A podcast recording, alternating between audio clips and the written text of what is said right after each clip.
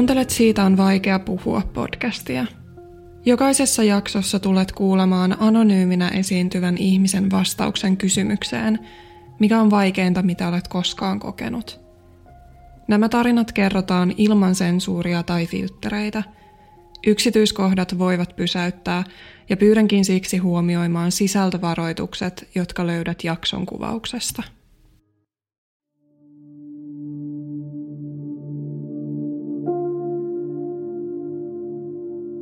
No Jussin tarina alkaa siitä, että Jussi syntyi mun toisena lapsenani. Että mulla on kolme poikaa siis ja Jussi on keskimmäinen. Oli. Esikoiseni Heikki oli siis isoveli Jussille. Ja tämä rakas isoveli oli tämmöinen latinisti, antiikin harrastaja, pikkuveli Antti, että kolme poikaa. Jussi on syntynyt Tampereen keskussairaalassa syyskuun 13. päivä, joka oli perjantai. Eli mä julistin, että 13. päivä perjantai on onnenpäivä minulle. Siitä se lähti. Ja oli syntymästään saakka pelkkää iloa ja naurua. Nauroi kaiken ikänsä. Siis todella. Et tuntuu, että se niinku lähtee lentoon aina ilosta. Mulla on joku valokuvakin, missä se istuu kylpy, pienessä kylpyammeessaan roiskimassa vettä ja kuinka me molemmat säteilemme naurua ja onnea. Siis maailman iloisin lapsi, kaikin tavoin. Hymyilevä, nauravainen ja kaikenlaista mielikuvitusleikkiä. Koko ajan semmoinen positiivinen henki päällä, vireyttä että hän oli iloinen kaveri, mutta tunneherkkä kyllä. Se oli hämmästyttävän hyvä piirtämään ja teki, mä sain yhdeltä tuttavalta, niillä oli itse asiassa arkkitehtitoimisto niillä tuttavilla ja niillä oli valtavia paperirullia. Oikein, että siitä rullasta sai vedettyä aina niin monta metriä kuin halusi. Ja mä sain semmoisen rullan ja Jussi piirsi siihen ja maalas. Siinä oli kaikkia merirosvoja ja joku aarteen kätkentä kuva ja vaikka mitä. Siis jättiläiskokoisia. Ja sitten sen kuvan nimi, mä muistan sen yhden kuvankin nimen. Sen nimi oli Täyttäkää kuoppa nopeasti. Et siinä oli jotain merirosvoja tai tämmöisiä jotka kätkee jotain aarretta maan sisään tai muuta. Et mun isänikin halusi sen ottaa seinälle siitä rullasta revittynä valtavan kuvan. että se oli niin hauska. Siis jokaisella oli oma erityislahjakkuutensa. Mutta en voi ketään heistä nostaa niin kuin tikun nokkaan, että tämä on nyt se älykkö. Et kaikki oli erittäin älykkäitä, kaikki kolme, mutta jokaisella vähän niin kuin omalla tavallaan. Omalla tavallaan. Yleensä ne pojat kyllä pärjäs ihan hienosti keskenään. Et ei ollut mitään semmoista kauheita alistamista tai kiusaamista. Kyllä mä muistan sitten, kun mentiin Euroopan halki ja kaikki kolme istuu auton takapenkillä tappelemassa, niin siinä vaiheessa tuli välillä sellainen tunne, että mitä järkeä tässä on, että tuo noita kakaroita tänne näyttää, haluaa näyttää heille Eurooppaa, niin ne vaan tappelee takapenkillä jostain akuankasta. Se oli aika ärsyttävää. Mutta musta tuntuu, että he keskenään pärjäs kyllä ihan kivasti. Että jossain kohtaa, kun Heikki nyt oli se suurikokoisin ja vanhin, niin jossain kohtaa Heikki saattoi kohdella jollain tavalla sillä omalla yliotteellaan niin kuin hävyttömästikin Jussia. Muistan, kun Jussilla oli jotain, mitähän sillä oli, joku sukelluslasit varmaan. Ja Heikki halusi mennä kavereittensa kanssa uimahalliin täällä Suomessa. Niin se vaati Jussilta ne sukelluslasit, että hän ottaa ne nyt sitten. Ja Jussi ei halunnut niitä antaa, ja Heikki muksi Jussia sitten niin, että Jussin oli luovuttava. Ja kun mä tulen kotiin, niin Jussi itkee siellä sitten, että Heikki löi häntä ja vei hänen lasinsa nyt uimahalliin. No minähän lähdin siitä paikasta, hyppäsin autoon uimapuvussa, ajoin suoraan uimahalliin ja marssin sinne altaalle raivon vallassa – ja Heikki hän ymmärsi heti, kun se näkee, että mä tuun sinne altaan reunalle, tiesi mistä on kysymys. Mä vaan sanoin Heikille, että nyt kotiin. Ja Heikin kaverit jäi sinne. Ja Heikki ja lasit tuli mun kanssa autoon ja Jussi sai lasinsa takaisin. Ja kaikkein hulluinta oli, että eihän sitä, niitä laseja saanut edes uimahallissa käyttää. Mutta että semmoinen pieni tappelu heillä oli tästä. Että tämmöinen yksittäinen juttu on jäänyt mun mieleen. Mutta silti musta tuntuu jälkeenpäin ja tuntuu jo aikoinaankin, että jossain kohdassa, niin kuin Jussi ja minä olimme perheemme sisällä ne toisille läheisimmät henkisesti jotenkin. En tiedä miksi ei sitten enää, kun alkoi olla niin kuin teini-ikäisen omat ajatuskuviot, niin eihän nyt kukaan teini-ikäinen poika niin kuin äitiään pidä suurimpana uskottuna ystävänään.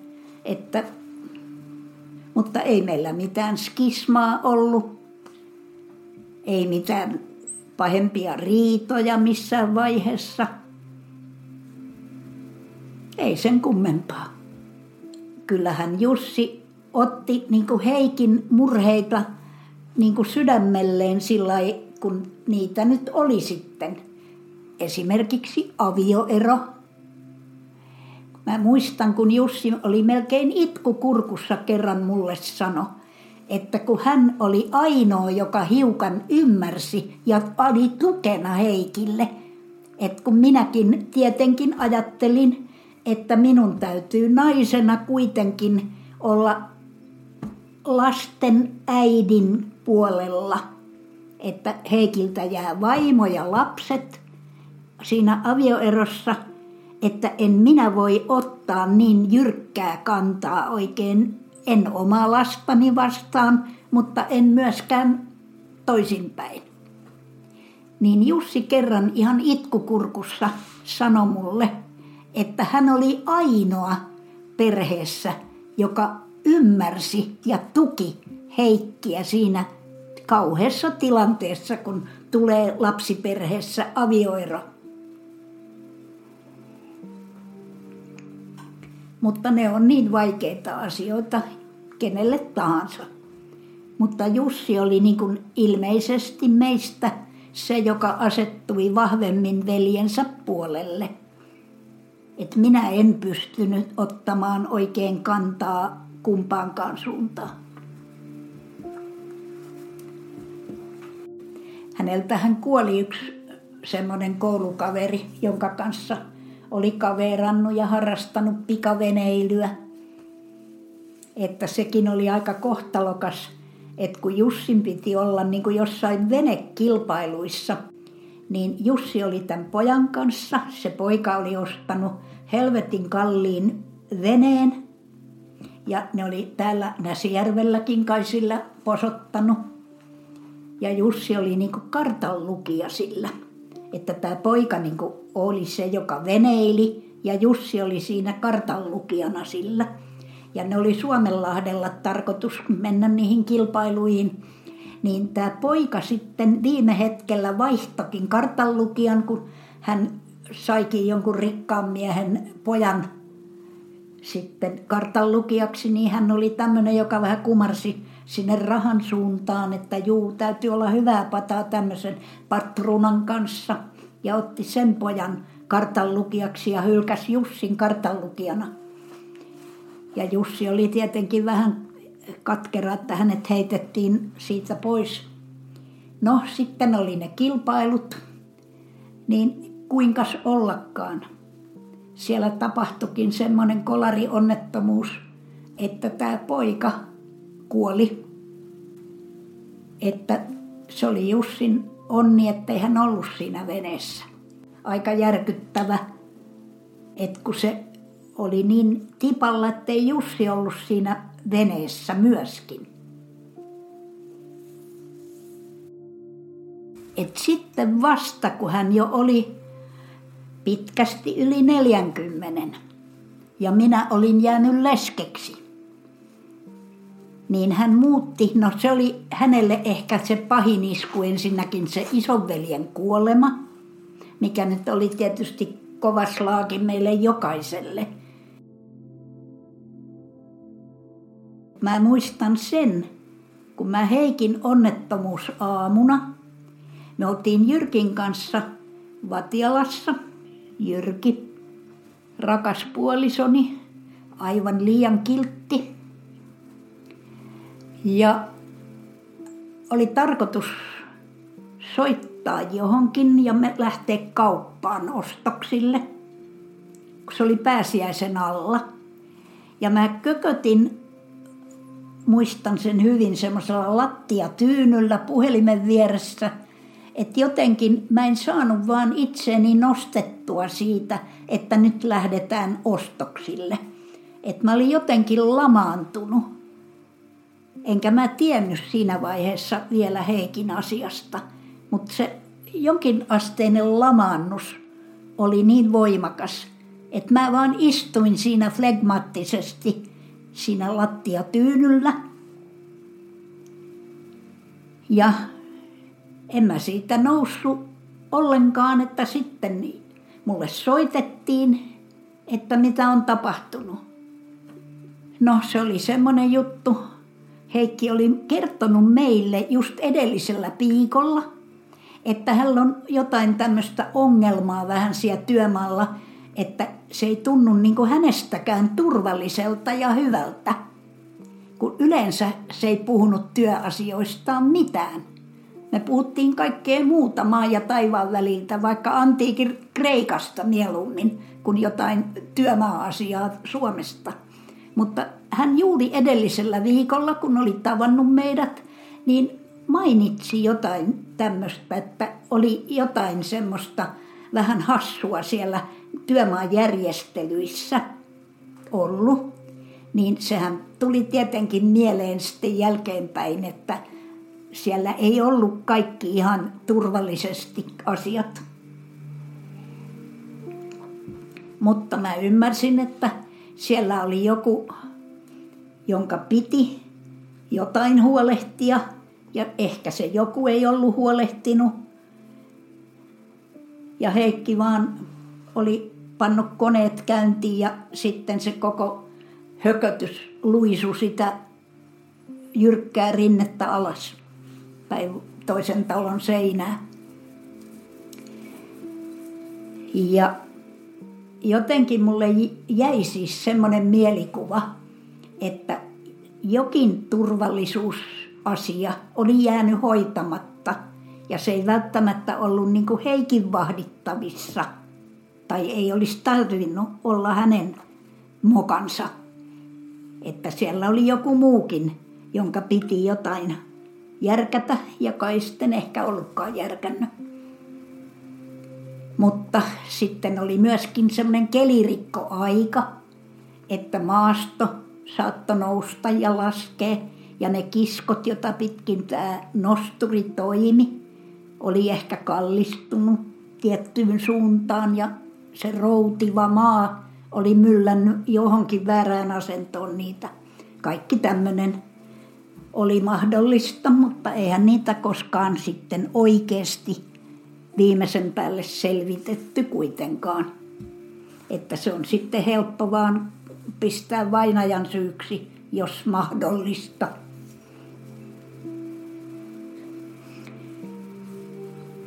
Jussi oli töissä hammaslaboratoriossa Tampereella.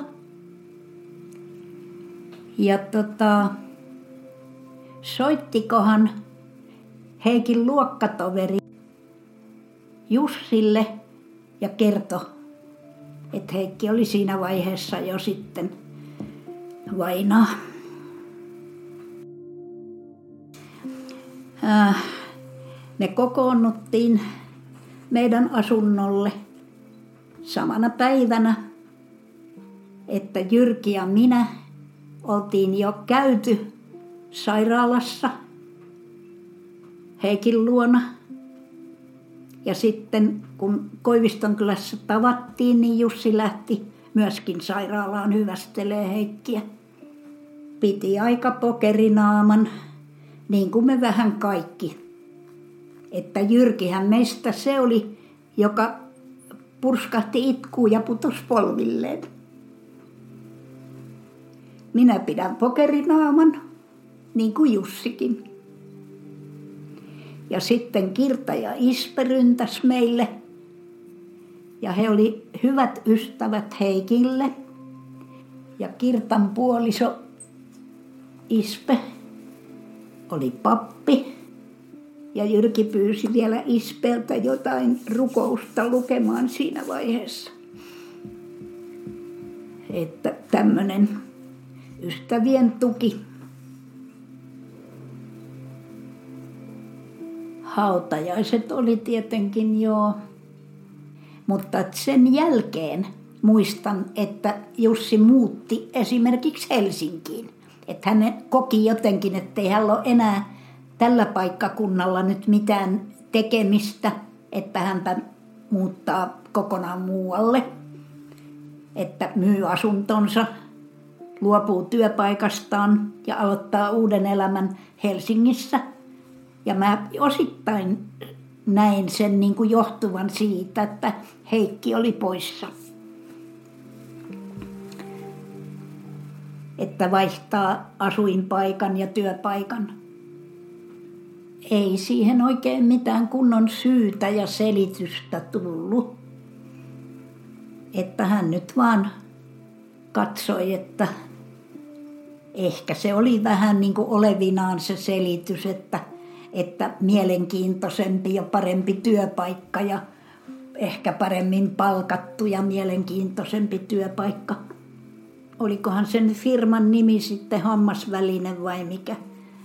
Siis tämmöinen joka, kun Jussi oli töissä hammaslaboranttina, niin hän tunsi sen firman ja firma tunsi hänet ja Jussi muutti varmaan vuoden päästä Jyrkin kuolemasta, joka sitten kuoli eräänlaiseen syöpään myöskin, joka oli tietenkin mulle aika rankka, rankka kokemus sekin kuolema että minä olin juuri sinä vuonna täyttänyt 70 ja Jyrki oli täyttämässä 73, mutta ei elänyt ihan siihen synttäriinsä saakka. Että mä siinä yhden vuoden elokuusta eteenpäin. Kippuroin yksin asuen Vatialassa – siis vanhempieni jo ennen minun syntymääni ostama tontti, johonka he oli rakentaneet itselleen pienen vapaa-ajan mökin, jossa minäkin olen viettänyt lapsuudessani kesiä, ja johon he sitten samalle tontille myöhemmin 50-luvulla rakensi omakotitalon, joka oli sitten minunkin kotini 50-luvulla sitten se oli vähän semmoinen kysymysmerkki näin jälkeenpäin, että ihmettelin, että, ja moni muukin varmaan ihmetteli, että kun ei sillä ollut niin työpaikkaa, minkä perässä hän olisi muuttanut, että se oli vähän niin kuin sillä että hän tulee auttamaan äitiä, mutta ei varsinaisesti kuitenkaan. Et sen mä tiedän, että hän sitten oli Tampereella pyöriä. Hänen entiset työnantajat kyseli, että koska tuut meille töihin, että ei hän niin työn puutteessa olisi ollut. Mutta hän vaan sitten, että ei hänet tule töihin, että hän, hän menee Lontooseen tai Brasiliaan tai Italiaan. Että hän vaan sitten pani sileeksi sen pääoman, mitä hänellä oli. Ja kun hän oli myynyt sen Helsingin asunnon, mistä hän sai kuitenkin vähän pääomaa, vaikka olikin vielä ollut velkainen, niin sitten hänellä oli varaa matkustella. Hän kävi sukeltamassa punaisella merellä pari kertaa, välimerellä kerran ainakin, Brasiliassa muutama matka.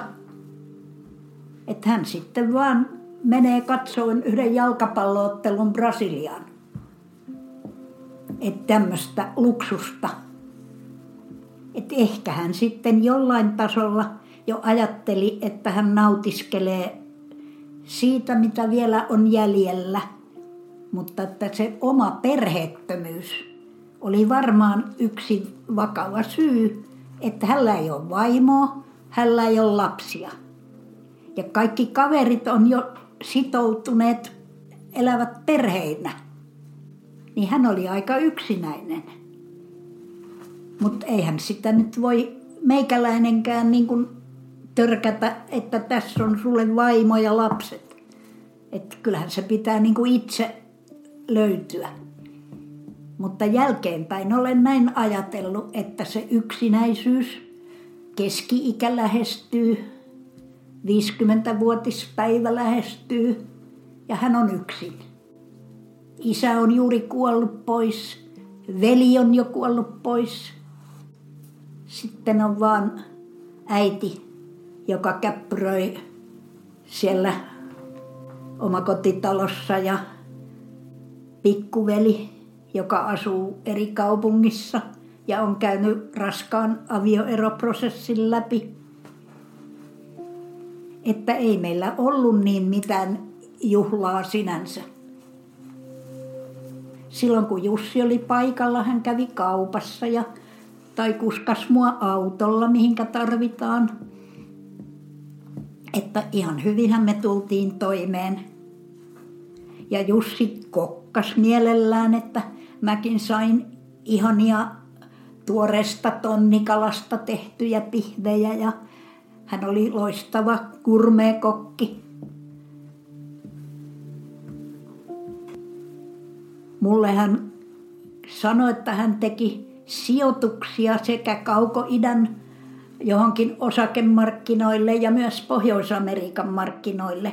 Mutta ne oli ilmeisesti aika taitamattomia tilanteita sitten kuitenkin että häntä sitten vaan katosi se omaisuus saman tien, vaikka ei hän enää mulle sitä selittänyt. Joku hänen kaveripiiristään sanoi jälkeenpäin, että Jussi oli ilmeisesti jotain nettipokeria pelannut niin, että oli jäänyt semmoiseen koukkuun, että tämä pelihimo, että hän koitti niin kasvattaa omaisuuttaan pelaamalla – ja hän vaan hävisi koko ajan. Niin sehän on aika traagista. Mutta minä en semmoisestakaan tiennyt, että lähinnä mä ihmettelin vaan, että aikooko hän nyt vaan lojua sitten siellä yläkerrassa koko kesän, kun se alkoi jo sitten olla semmoista lopun alkua. Enkä mä tajunnut oikein tilannetta. Et jälkeenpäin tietenkin sitten näkee, että olisiko mun pitänyt raahata hänet johonkin psykiatrille tai mitä mun olisi pitänyt ymmärtää tehdä. Koska kyllä mä viimeisten kuukausien aikana, sinä viimeisenä kesänä, niin kuin jollain tasolla ymmärsin, että ei kaikki ole ihan nyt ok. Mutta ei hän mullekaan niin kuin sanonut mitenkään, että hän on nyt rahansa menettänyt.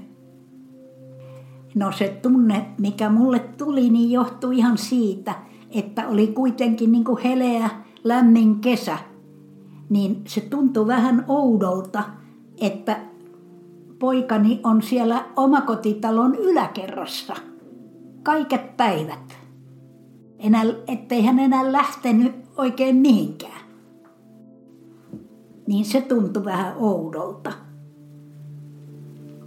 Mähän annoin sille lempinimenkin, että yläkerran herra. Ja tehtiin siitä niin kuin vitsiä vähän. Mutta en mä niin kuin oikeasti tajunnut, että asia voi olla vakavampi. Ja jos olisin tajunnut, niin olisinko mä voinut sille mitään. Mutta mä en, mä en niinku osannut nähdä sitä asiaa kunnolla. Ja tuskin olisin voinut sille mitään. Jälkeenpäin tietenkin voisi kaikkea viisastella.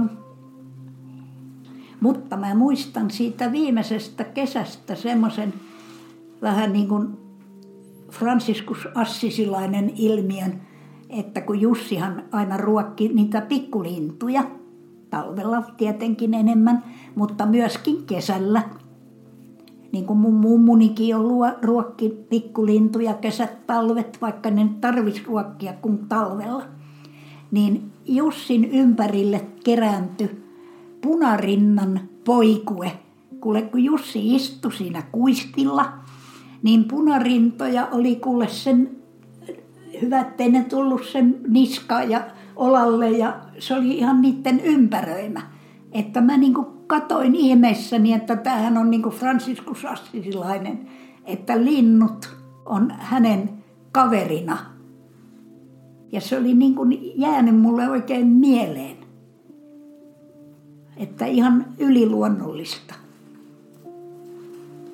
Ei se silloin nyt tuntunut sen kummemmalta. Mä muistan sen kuolinpäivän vain ja ainoastaan.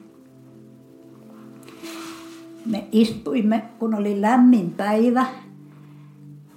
Ja Jussi yleensä tarjoili mullekin siihen kuistille teet, kello viiden teen tai jotain, tai päiväkahvit. Että usein molemmat joi siinä jotain kahvia tai teetä, mitä hän oli laittanut. Ja mä luin siinä aamulehteä todennäköisemmin vielä iltapäivään saakka siinä nojatuolissa oven vieressä kuistilla. Ja Jussi istui siinä kuistin nurkassa, jossa hänellä oli oma paikkansa. Ja hänkin lukee jotain siinä ja ei me niin kauheasti siinä keskusteltukaan. Ja sitten se Jussi vaan lähti siitä niin kuin kävelemään niin kuin talon nurkan ympäri. Enkä mä kysynyt, mihinkä hän nyt talsii siinä. Ja sitten jossain vaiheessa mä niin kuin ajattelin, että no mihin se nyt katos se Jussi, että kun ei se sanonut mitään ja mä sitten yritin soittaakin sen kännykkään mutta kun se oli vaihtanut kännykkänumeronkin, kun sillä oli mennyt tietenkin kaikki laskut jo ulosottoon siinä vaiheessa, vaikka mä sitä tiennyt. Se oli vaihtanut kännykkänumeronsa, niin mä en tiennyt sen uutta kännykkänumeroakaan. Niin mun piti mennä sisälle taloon katsoon. Mä olin kirjoittanut sen Jussin uuden numeron johonkin lapulle. Niin menin sinne sisälle katsoon sen numero, että mä soitan sille – että mihkä sä oikein katosit. Ja soitan sinne ja ei mitään tapahdu, että puhelin soi, mutta ei vastata. Enkä mä kuulu, missä se soi. No sitten mä tulin ulos ja ajattelin, että onko se nyt lähtenyt autolla johonkin, että kun en mä ole kuullut niin auton ääntäkään, että olisi mä nyt sen auton moottorin luullut kuulevan, jos se ajaa pois portista. Ja lähdin käppäileen rollattorilla. Sitten sinne nurkan ympäri ja näin, että hänen auto on siellä parkissa niin kuin aina siellä talon päädyssä. Ja käännyn sitten jo näin ja sitten mä näenkin siellä pökin takaseinällä roikkuu Jussi hirttäytyneenä. Siinä vaiheessa mä olin kuolla. Huusin ääneen Jumalaa. Siis se oli elämäni hirvein hetki. Ihan hirveä hetki. Ei mitään niin kamalaa ole koskaan ollut. Menen kohti Jussia. Yritän hänen jaloistaan nostaa häntä, kun, että mä ajattelin jotenkin lapsellisesti, että hän jää henkiin, kun mä saan hänet vähän kohotettua. Mutta se oli ihan vähällä, että mä, että mä itse kaadu kuolleena maahan. Se oli ihan vähällä, että musta tuntui, että tämä on nyt semmoinen asia, että mä en voi tämän kanssa olla, että mä kaadun kuolleena maahan tähän. Mutta enpäs kaatu. Jäin henkiin, mutta huusin ääneen Jumalaa. Ja yritin nostaa Jussia. No eihän se tietenkään onnistunut. Soitin hätänumeroon. Mulla oli kännykkä mukana siinä vaiheessa.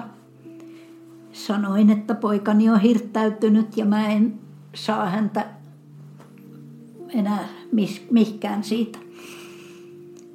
No, hätänumero otti tämän tiedon vastaan, mutta eihän ne sieltä enää tullut niin kuin tuhatta ja sataa pelastaan tätä hirttäytynyttä, että ehkä he sitten tajus jo paremmin kuin minä, että hirttäytynyt on hirttäytynyt, ettei sitä enää henkiin saada. En tiedä. Mutta minä niin kuin ensimmäisenä reaktiona tietenkin yritin pelastaa häntä. Seuraavaksi mä soitin Ispelle – Tiesin, että hän on lomalla. Ja sanoin, että tilanne on nyt tämä ja mä en mahda tälle mitään, että mä oon yksin täällä Hirttosilmukan juurella. No hän sanoi, että hän tulee, tulee auttamaan ja otti sitten perheystävä Valtterin kyytiin ja ajoivat ajoivat Vatialaan, he tuli sitten samaan aikaan, kun tämä hätänumerosta lähetetty ambulanssiporukka tuli. No, ambulanssimiehet sitten vaan talutti mut istumaan kuistille ja sanoivat, että pitää odottaa nyt poliisia, ettei he, he voi tälle tehdä mitään ennen kuin poliisi tulee tämän katsomaan.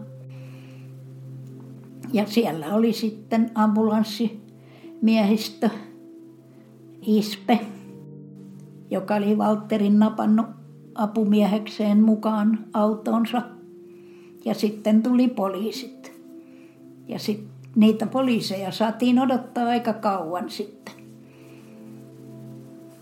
Ja sitten ne istuttiin siinä kuistilla ja poliisit kyseli multakin, että tiedänkö mä jotain syytä tähän? Ja mä sanoin, että no en mä oikein muuta tiedä kuin että hän on taloudellisesti mennyt perseelleen ne osakekaupat, mitä hänellä oli tehtynä eri osakemarkkinoilla, että sen verran tiedän, että rahat on mennyt että onko se sitten osasyynä ollut. Ne sanoivat, että, että onko mitään viestiä. Ja mä sanoin, että kun ne yläkerran huoneet oli Jussin käytössä, niin Valtteri lähti heitä opastaan sinne, että he katsoo sieltä. Ja tulivat takaisin, että ei mitään löytynyt. Tietysti aika monet, jotka tekee itsemurhan, niin ilmeisesti jättää jonkun viestin koska ne niin kuin halusi sen sekata, että onko semmoista. En mä, en mä odottanut silloin mitään löytyvän, enkä edelleenkään, että mun ja Jussin väli on selkeä. Enkä mä odota, että hän nyt raapustaa paperille minulle erikseen, että minä tajuan sen, mitä on tapahtunut. Ja hän tietää, että minä tajuan sen. Ja se on siinä. Mä olisin halunnut jäädä.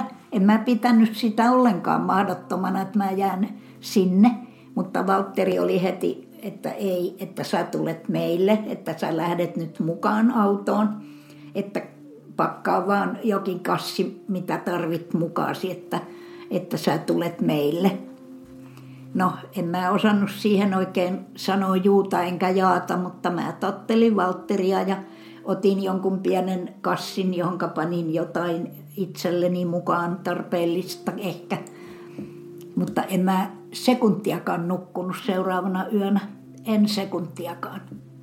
Mä olin turtuneessa tilassa. En varmaan itkenytkään. Olin järkyttynyt tietenkin, tuupertunut, en itkenyt, en pystynyt puhumaan sen kummemmin. Olin ihan pokkana. Se täytyy olla siis mulla niin syvällä luonteessa, kun mä nyt ajattelen nämä Heikin kuolema, Jyrkin kuolema, Jussin kuolema, joka tietysti oli niin kuin järkyttävin kuitenkin. Niin mä menen semmoiseen moodiin, että mä vaan vedän, en mä, en mä ratke. Niin kuin Jyrkillä oli taas se reaktio tämmöisissä asioissa, että Jyrki putoo itkien polvilleen oikeasti. Niin en mä ratke. Yritin ymmärtää, yritin selviytyä elämässä eteenpäin. En kokenut suuttumusta, en millään lailla. Olisin ehkä halunnut tietää asioista enemmän. Toisaalta, mitä sillä nyt on sitten väliä, lopputulos on mikä on.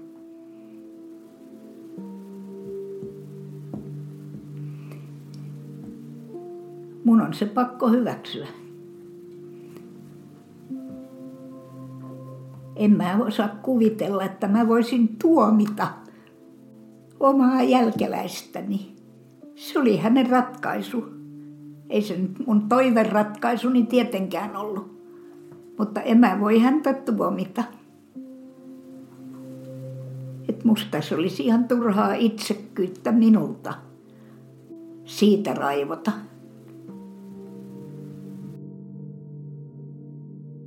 Antti kertoi mulle jälkeenpäin, että silloin kun Jussi kai vielä asui Koiviston kylässä, mutta Heikki oli kuollut, niin Jussi oli sanonut Antille, että kyllä minäkin kuolen nuorena. Että se oli jotenkin niin kuin rekisteröinyt sen, ettei hän jää odottamaan vanhenemista, kun ei hänellä ollut perhettäkään omaa. Että se oli Antille niin kuin puhunut tämmöistä.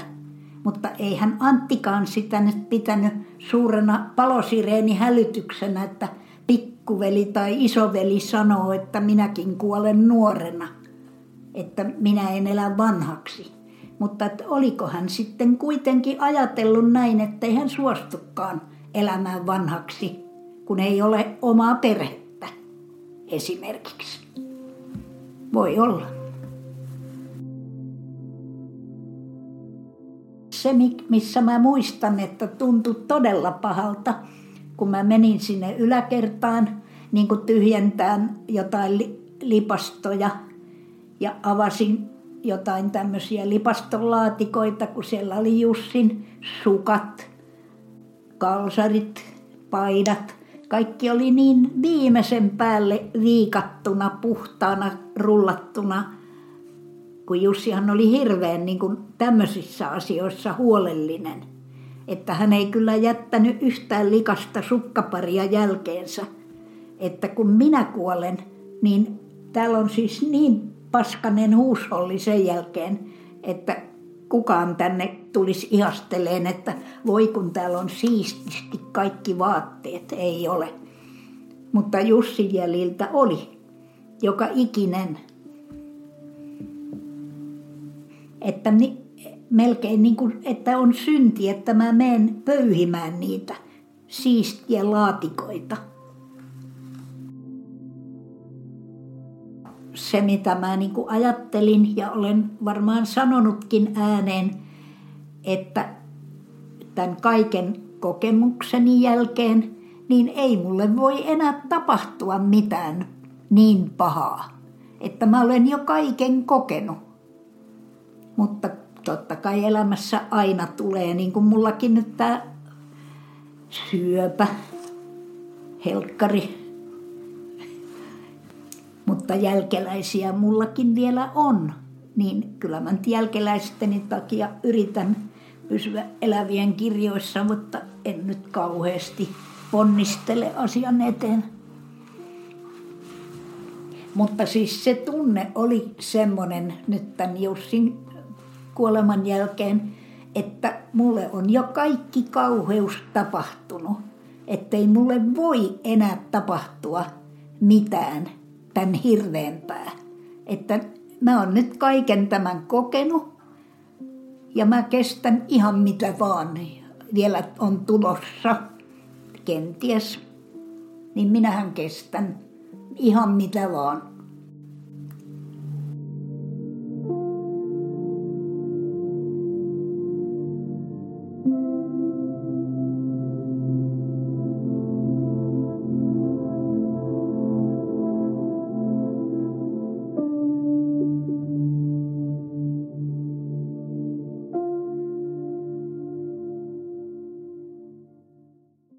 Olet juuri kuunnellut Siitä on vaikea puhua podcastin jakson. Jos päivän aihe kosketti sinua, olen laittanut jakson kuvaukseen linkkejä, joiden avulla voit hankkia keskusteluapua. Suosittelen tutustumaan niihin. Jos haluaisit osallistua podcastiin ja kertoa oman tarinasi, voit lähettää hakemuksen osoitteeseen siitä on vaikea puhua at gmail.com. Suurin kiitos jaksossa tarinansa jakaneelle haastateltavalle. Haluan myös kiittää Ruupe Ukkosta, joka suunnitteli podcastin logon. Ruupe tekee töitä myös tatuoijana ja hänet löytää Instagramista nimellä Ruupetattoo. Kiitos myös Santtu Okkoselle, joka on suunnitellut podcastin äänimaailman. Siitä on vaikea puhua podcastin löydät myös Instagramista nimellä Siitä on vaikea puhua – Sieltä löydät muun muassa kuvan esineestä, jonka haastateltava henkilö kertoi muistuttavan häntä jaksossa puhutusta aiheesta. Lisäksi Instagramista saat lisäinfoa aikatauluista ja tulevista jaksoista. Kiitos kun otit aikaa päivästäsi kuullaksesi yhden ihmisen tarinan. Ensi kertaan.